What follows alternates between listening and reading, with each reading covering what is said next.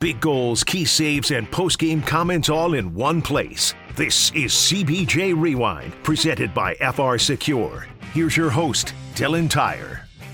Last night, the Columbus Blue Jackets made it back-to-back wins, beating the LA Kings 6-5 in overtime. It was a huge night for the Blue Jackets special teams as they were perfect on the penalty kill and went 2 for 3 on the power play.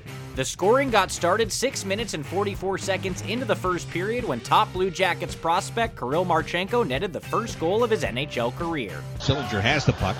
Got it to Kent Johnson. Johnson with uh, pass just a little bit out of the reach of Jake Christiansen. That's odd on two fronts. Number one, almost all of KJ's passes go where he wants them to, but here he makes a steal, gets it back to Marchenko, and he scores!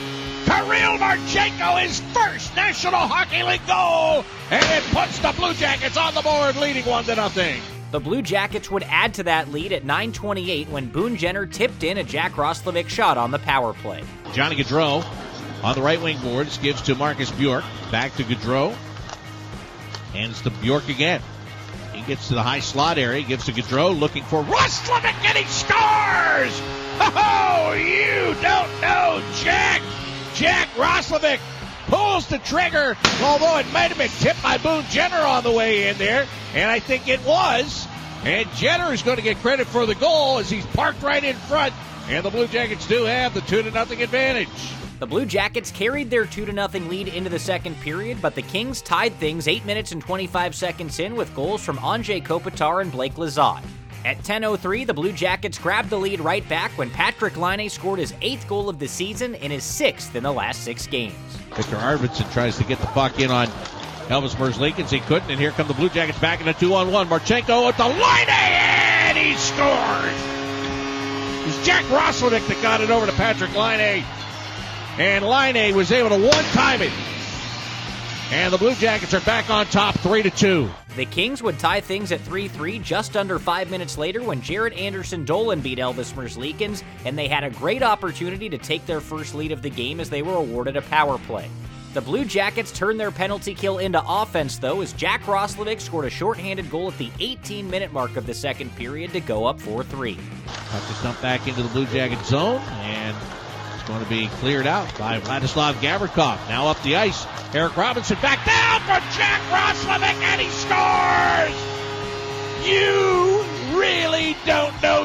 this time. He gets the goal. His is a shorthander, and the Blue Jackets are back on top. It's four to three. Then, with the Blue Jackets on a power play of their own, Roslovic scored his second of the period and third of the season at 1931 to take a 5 3 lead into the third. Andrew Peeke is out of the penalty box and going to the bench. Laine has the puck.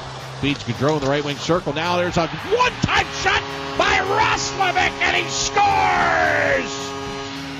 Jack off the bench into the back of the net. He's got two, and the Blue Jackets lead 5 3.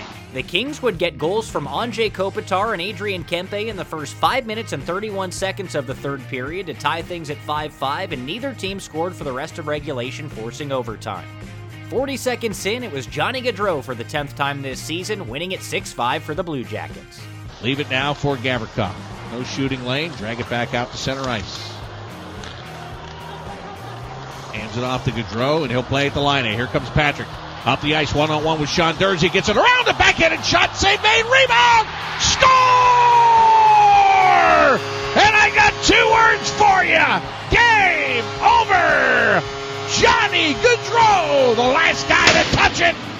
And the Blue Jackets get the win. 40 seconds into overtime. Six to five is your final.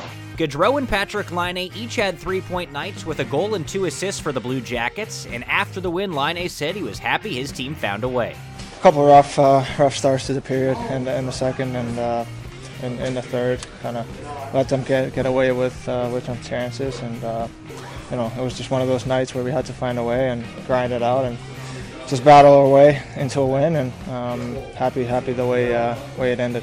And after scoring his first NHL goal, Kirill Marchenko gave all the credit to Kent Johnson for setting him up. It's, uh, I'm very excited and it's a great goal. And uh, but it's not my work. It's a work in KJ. Very good pass for me yeah. and uh, just shoot open net, you know.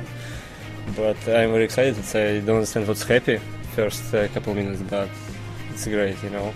Nobody had a bigger night than Blue Jacket centerman Jack Roslovic with two goals and two assists, and after the win, he said he's just trying to become more consistent. You know, it's also been, I think, you know, two, three, four, maybe games of um, of a good stretch for me. So uh, can't can't stop there, and it's it's always been one thing that.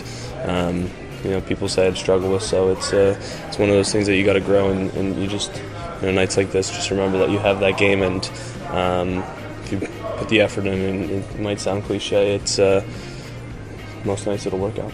The 6 5 win concluded a three game homestand for the Blue Jackets, as well as a stretch of 12 of 15 games at Nationwide Arena going back to early November. But now the Blue Jackets hit the road. They'll be back on the ice Tuesday night when they take on the Florida Panthers at FLA Live Arena. Pre-game coverage will start at 6:30 ahead of a puck drop at 7 on the Blue Jackets radio network. With CBJ Rewind, I'm Dylan Tyre.